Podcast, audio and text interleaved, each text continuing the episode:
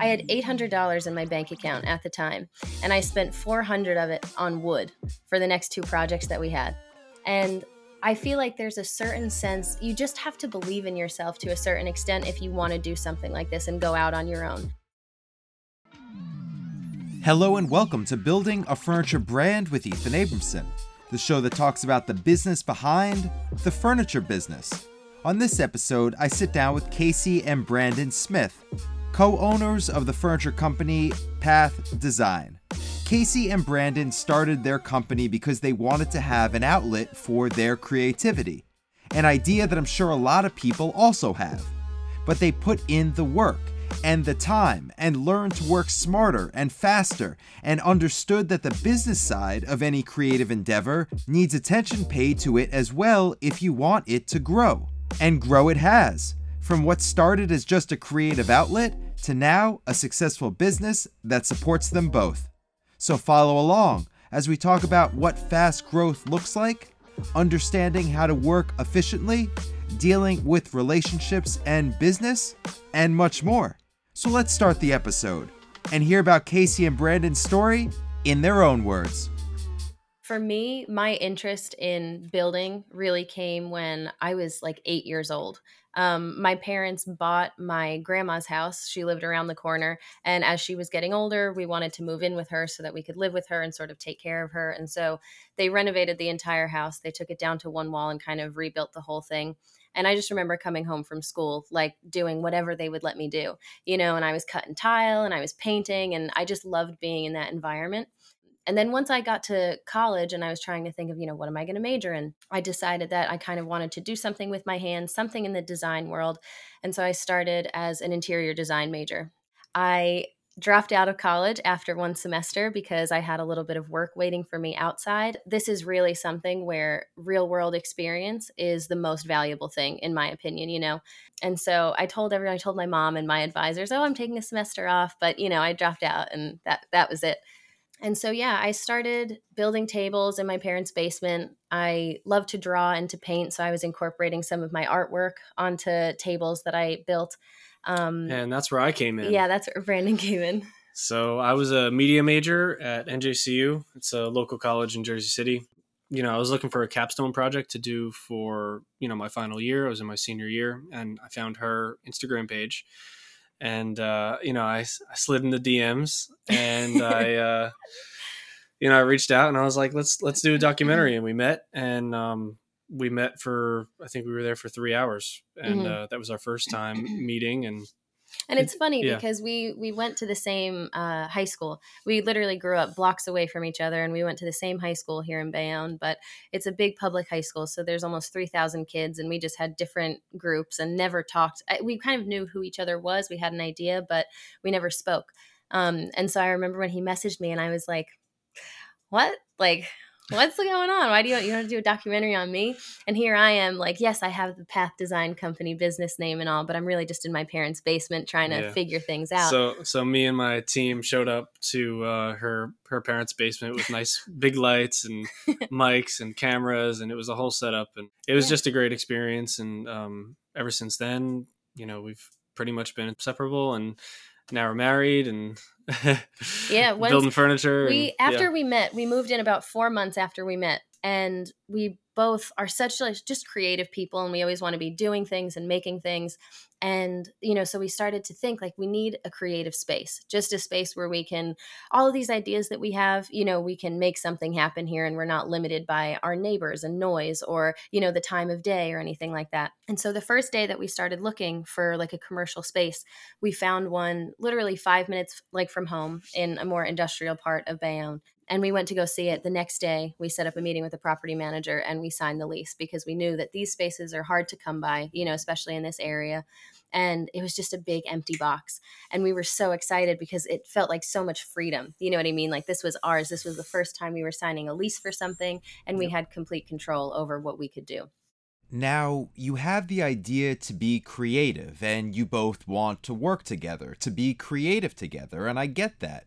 But creativity on its own isn't a business. It's not going to be able to supply you with money, which unfortunately or fortunately is what we all have to use to live on, Yeah. whether we're creative or not. hmm Yeah. So you get the space, you decide you want to work together. What were the next steps that you both took to say, we want to be creative, but we also want to start this business Right. that's going to be able to support both of us? Yeah, so I mean, it was probably a good six months before we could really support ourselves doing this. Um, when we first got the studio, uh, I was, like I said, I was a media major, so my main profession was taking video on site and like doing events and stuff. And I also always had the dream of opening a recording studio. I've I've always been really into music and recording music and stuff, making music with my friends. And so when we first got the studio, it was split down the middle, like right in half. And we, we put up a pallet wall. Like we just bought a bunch of pallets off Facebook Marketplace and just split the space in two. And it really was just a dream. Like we were just being creative kids. And, and luckily we had enough of a buffer to kind of facilitate the space for a little while. And, you know, it was two months in, I think, and we got our first order. Mhm. And I wasn't even really like totally into it. Like my side was the the music side and the Mhm. the the video side and kind of just making content for you know for path and for me and like it was we were just you know having fun basically and uh, you know a couple months in she got her first order hmm and then you know i ended up helping out and she taught me so much and then we got two orders the next month and then three and then Mhm. four and then like i said like about six months in we were working fully in Yeah. in the the shop side and i think it was maybe a couple months after that we revamped the space so that it was a little bit more geared towards path design and um i mean it's only gotten better since we've been uh supporting ourselves for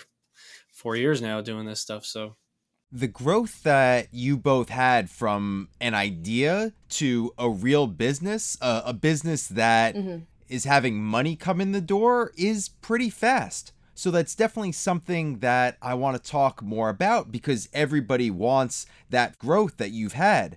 So, how did you start growing like that? What were you doing to lay that groundwork to be able to grow so fast? So luckily, I had I had built a few tables before we got in this space, like in my parents' basement, and you know, taken photos of them. So any work that I had, um, I put out online. You know, I had it on Instagram, I had it on Facebook Marketplace. That was a huge place that we started selling. And it was really just a matter of consistently putting things out there, you know, answering every single is this still available message, even if it le- leads nowhere on Facebook Marketplace, you know, uh, because, you know, one in every 20 was actually going to go through and get you a sale. And I think so much of it for us in the beginning, we were keeping our cost as low as possible, you know, because in in a way, as long as what that price was, as long as that covered the cost of materials, it was sort of an investment, you know, because now this is another thing that we can add to our resume and that we could put out there and say, hey, look what we did. If you like this, we can build you one and then, you know, up the prices a little bit each time until we're comfortable. So I think a lot of those early projects we sort of looked at as investments in the future.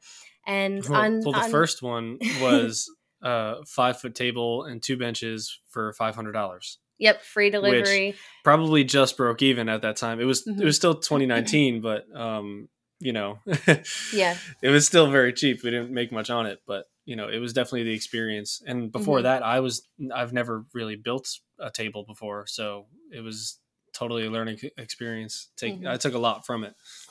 Yeah. And I Um, think a lot in those early days too, um, which is something that's still really important to us as a business, is the personal aspect of things. You know, where if we're talking about something that you want to order, you know, like let's hop on a phone call and let me figure out exactly what it is you're looking for. You know, I think making the customer experience as easy and smooth as you possibly can is really beneficial, you know, because especially in today's day and age when people are buying furniture online and, you know, you can't get a hold of a real person even for customer service, you know, to be able to talk directly with someone who's passionate about what they're going to do for you and sort of have everything just like checked off i feel like is is really nice and i think that's and that's something what that we want.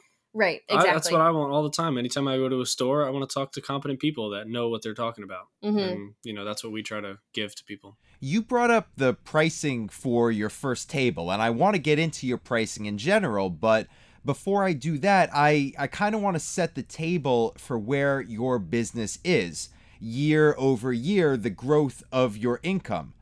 And this isn't a trade secret. You've been open to how much money you have coming in on your social media, and you've talked through this in the past. Mm-hmm. But for people who haven't watched those videos, can you talk us through your year over year growth so everybody moving forward can understand exactly where you're coming from with Mhm. your income and your pricing and where your business is at? Yeah, absolutely. So um, I would say, you know, the first year, it wasn't a full year that we were in business. We got our first order somewhere in the summertime. Um, and so, the, you know, the first year we grossed probably right around, what would you say? 127. Well, the, no, the first like few months, I would say probably like Oh. 40, probably 40,000 was like the first year. And then the year after that, like our first full year in business, we were up to uh, 109. And then the year Oh, after right. that, we were up to 120. Our highest that we ever grossed was 120. The year following that, we ended up having to leave the studio. And so we kind of cut our projects in half so that we can focus on different things and just ki- kind of like shift our, our business plan a bit. Um, and so that same it reflected, you know, we went from about 120 to 60 but yeah those those two years right around 2020 and 2021 at the height of the pandemic we just kind of tucked ourselves away in the studio and we were learning constantly we were building constantly. And that's that's when we really focused on um you know efficiency and like trying to make everything that we do faster. Um I, we were kind of forced to just because of the volume that we were working at. Mhm. and um it worked. I mean even just going from painting chairs by hand to getting Yeah. a paint sprayer it's like a, a revelation you know? Like it's like Mhm. oh my god yeah and investing in better tools you know Yeah, like i feel like that tools, was a huge part of it especially earlier on. We started off because getting the studio in the first place and you know kind of committing to now having to pay rent every month it was like we have to make something work you know? It no longer was just an idea. Every day you were kind of like okay we got to get an order or we have to do something. So it was really a driving force for us i think to put ourselves in that position Okay, so you have the space, you're paying rent, you're upgrading your tools, and that's money going out the door. But you need to be spending that money to have the projects coming in so money can come in the door.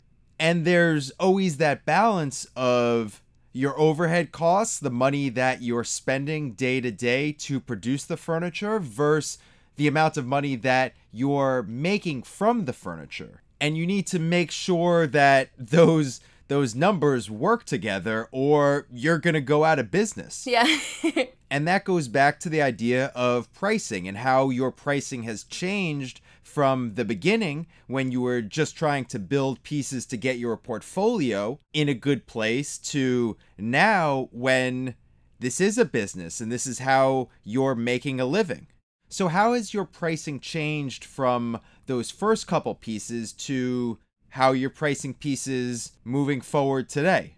hmm Yeah, absolutely. I mean, I think early on in those early days, and and even getting back to what I was just saying with um buying a tool, you know, when we started off, we had a, a miter box, we had a sander, and a drill. We had just very basic things, and you know, sometimes we would take on a new project where we were covering our materials, and then enough to buy a new tool that we needed for that project that we didn't have before. You know so those early days i mean we would cover our cost of materials plus maybe an extra hundred or two dollars you know just to kind of make something off of it. But like i said you know those were really investments because a lot of our work in the early days spread through word of mouth even where we would get a call from someone's friend who oh they you know you just built a table for them and i love it i'd like one just like it Well, yeah, I mean, th- this goes without saying that like we we put in twelve hour days, Mhm. fif- fifteen hour days, and it was pretty much every single day. We we skipped uh, birthdays and holidays for a solid year, Mhm. and I mean, like we put a lot of work in and a lot of time into this, and I mean, it was everything from building the website to documenting all of our builds, Mhm. and um, you know, just doing our best on the social media front. And like she said, like we we were answering, is this still available messages on Facebook every single day, like Mhm. many many messages a day, and you know, a lot of them didn't go anywhere, but the ones that did really helped us build our business. And and another thing about tools is that we would we would kind of dedicate certain projects that were new to us. Like uh, Mhm. I remember when we did our first round table, um, we got a router, and like that was a, a huge thing because I wanted a router for for a while. You know, since Mhm. we first started, and I was like, what a cool tool. And um, you know, we dedicated that project to just getting the router, and it was it was such a valuable experience to to get a new tool and to learn how to use it on a project and have it paid for, basically. Mhm. Yeah. Um, And you know, there was there was a time early early days in the studio when we first, you know, got our first order or two. And I have it uh, I have the screenshot because I feel like I knew I knew that one day that this was going to mean something. I had $800 in my bank account at the time, and I spent 400 of it on wood for the next two projects that we had. And I feel like there's a certain sense you just have to believe in yourself to a certain extent if you want to do something like this and go out on your own because if you don't take a risk, you know, often there's no reward. And I think we were so dedicated and so driven that we were like there's not we're not going to not let this work. You know, we're going to do everything that we can to make it work. And I feel like those kinds of things are are testaments to how much we believed in ourselves then, Yeah, you know. And there's just a lot of kind of positivity and and making it happen, you know, believing that it will and and doing everything that you can to to actually make it happen. I hear the passion and I love the passion coming from you both. Yeah. And I understand that it's a major part of how you run your business and how in the beginning you got it off the ground and how today you keep pushing forward. But if we can go back a little bit and maybe take the passion out of it, even though I know that's hard to do, but Yeah. get more into the math side and the number side Sure. of your pricing. How do you do it? Do you have a spreadsheet? Do you just know what you want something to cost based on previous projects or based on knowing the client? Yes, working hard is important. Yes, working 12 hours a day is important, but you also need to know your pricing and understand how to price things correctly to Mm, grow sure. as fast as you have. Yeah, so I think early on, uh, you know, our first few orders, we were just trying to keep the cost as low as possible and also just simple and straightforward to people. So we would do a five foot table for five hundred dollars, a six foot table six hundred. So, you know, and we knew that that was enough to cover our cost of materials and you know delivery and things like that. Um, well, if, also not to mention that all of our tables in the beginning were Doug fir, Mhm. and this is pre-pandemic, so I think Yep. You know we were definitely. I mean, even five hundred dollars was we would make enough on yeah, a couple hundred bucks, Yeah, a and that couple was hundred dollars. enough. Um, now, not so much, but Yeah. And so we would just kind of check the price per board foot. I would map out what we would do all by hand at the time, just like our plans, and figure out how much the materials would cost. And like I said, as long as we were making a couple hundred dollars, then we were comfortable with that price. Um, but we liked to do something just straightforward and appealing to a customer at the time, and also something that we felt fair for our skill level at that time. You know, we were very new woodworkers, we were new to the game. Um, and so we felt like charging what we were charging at the time was appropriate. You know, it wasn't the highest end furniture you've ever made, but if someone wants a nice $500 farmhouse table, that's what we could do at the time. We would throw on, you know, benches or chairs for 50 bucks or 100 bucks uh, if people wanted to to try to do a set again just to kind of expand our uh, resume, our our body of work. And there came a time when we had five orders in one month and that was the most that most work that we had ever had in a single month. So that sort of led us on this path of doing volume. And for a time especially during you know the pandemic 2020 20 in that area um, we were doing a lot of projects at that same price point. And so we were making enough but it was getting to the point where like brandon said you know we were working 12 15 hour days every single day. And it eventually got to the point where there was sort of a shift in our mentality as our our skill level was increasing also you know we started to realize that because we were asking ourselves how can we grow this business? right? And our first thought was you know a team or to do more of the same thing you know what i mean in a shorter amount of time. But then we realized that we're trying to mass produce custom furniture with just a team of two. And i think what's so important to us is the personal aspect of things and and our level of of dedication and attention to detail that the shift then became you know we can do fewer projects at a higher price point that are more specialized that we're passionate about And, you know, ever since then, that's sort of been the direction that we've been heading in. You know, so now our projects range on average between, I would say, three and six thousand dollars, depending on, you know, what it is. And it is client by client based on exactly what they're looking for, you know, material type and, and turnaround, all of these things. You've made a big point to say that you want your pricing to be accessible. You respect your client and you want people to be able to purchase your furniture. But you also respect your skill level and understand as your skill level grows, your pricing increases. So, along those lines, you offer a payment plan on your website when people want to buy your furniture. And that's not new for furniture companies that offer production pieces where you just buy it off the rack, but for custom pieces, that's a little something different. Can you talk about how you came to that idea to offer payment plans and and how it's been affecting your customers and how they're buying from you? Yeah, for sure. Um, so that was something that we sort of put into place, I would say, around the time that we switched to hardwood. Uh, you know, going from Doug fir to hardwood, there's a big price jump there in terms of your material cost. And so we would have people talking to us that really wanted something, but they would say, oh, you know, that's just too much for me at the time. You know, and that's completely understandable. A lot of the people that we work with, they just built a house or just moved into a house. And so they have a lot of these costs that are just racking up. And so it's understandable for us for people to not be able to drop $5,000 on a dining room table right now. And we just didn't want that to deter people, you know? And so we were trying to think about, I think it was Brandon's idea. We were trying to think about what we could do to kind of help these people because at the end of the day we love what we do and we we know that we provide a good quality product you know and and we want to give that to as many people as possible and so if the only thing that's limiting them is not being able to pay the entire lump sum you know or or half now and half later then if there's something we could do about it why not and that's been a really beneficial thing for us. You know, we've gotten quite a few orders through our website with the payment plans where once we introduce that to someone and we're like, hey, you know, you can do this now and we'll have it for you in six to eight weeks, but you don't have to finish paying it for 18 months if you don't want to.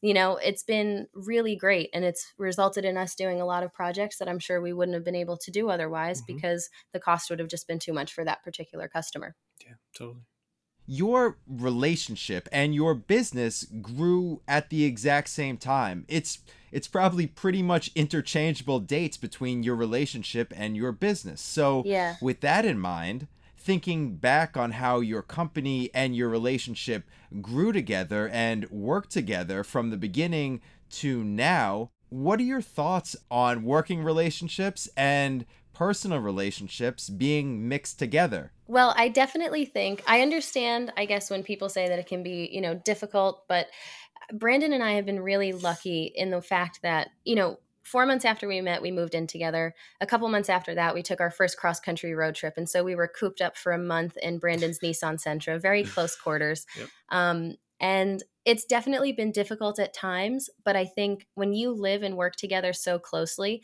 as long as you are a team and you sort of have that common goal of figuring things out at the end of the day, then nothing can really stop you. You know, we encounter a lot of challenges when it comes to the business, you know, things that we're doing for the first time that we have to figure out, you know, okay, how do we handle this? What's the best course of action here? And, you know, we do that a lot in our personal lives also, you know, with personal challenges and figuring out how to overcome those and how to communicate better together. Mm-hmm. So for us, I think it's been a great experience. You know, we've been very tight knit since we met and working together so closely has only made our communication better because we love to figure things out together also you know we love to just bounce ideas off of each other and think all right well how can we do that? You know like we, we can figure that out. So it's it's more fun than anything else i would say for us. And to have someone that you trust so closely that you can work with yeah. you know that's a, another huge aspect know, of it you know i know it's corny but that's my best friend so mm-hmm. you know we kind of just get to hang out all the time and yeah.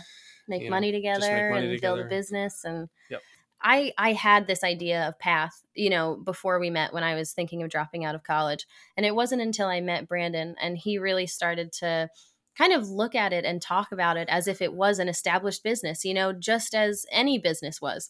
And that gave me such a cool perspective thinking like this really could be something. And and he took the lead with the website and social media and really made it real, you know. So I feel like that the media side of everything was a really great sort of unexpected complement to the woodworking. And yeah, totally. yeah well, you did make it real. It's yeah. it's real. Your relationship has grown and your business has grown and they're both very real things. So, looking back on your company and and also looking forward to where you want to take this for people who are looking to start their own business or for people who've been doing this for a while but want to do it better, what's some advice that you both have learned in this process that you feel like you could share with people listening to hopefully help them run their businesses better? Mm. Um, the first thing that comes to my mind is uh, patience and customer service. Um, you know, you have to be patient with people and you have to accept that not everybody's going to answer you the way that you want them to answer you. And, um, you know, just realizing that everybody, you know, when they, when somebody reaches out to us, they, they want something and, you know, you have to respect that. And, um, you know, also another part is is building is um it's sort of a, a sacred experience you know um, when you get the opportunity to build something it's it's important to spend as much time thinking about it as you build it and making sure that all of the time that you put into it is um, thoughtful and mm-hmm. uh, you know executed the best way that it could possibly be executed mm-hmm. yeah i i would say if you want your business to be better, you know, if you want to do more, I think it's really about f- trial and error, you know, and figuring out what workflow is best for you and what it is you're most passionate about. You know, we've been at this for four years but within those four years we've had a lot of different sort of little business models you know and different time periods in our business where we've done things differently.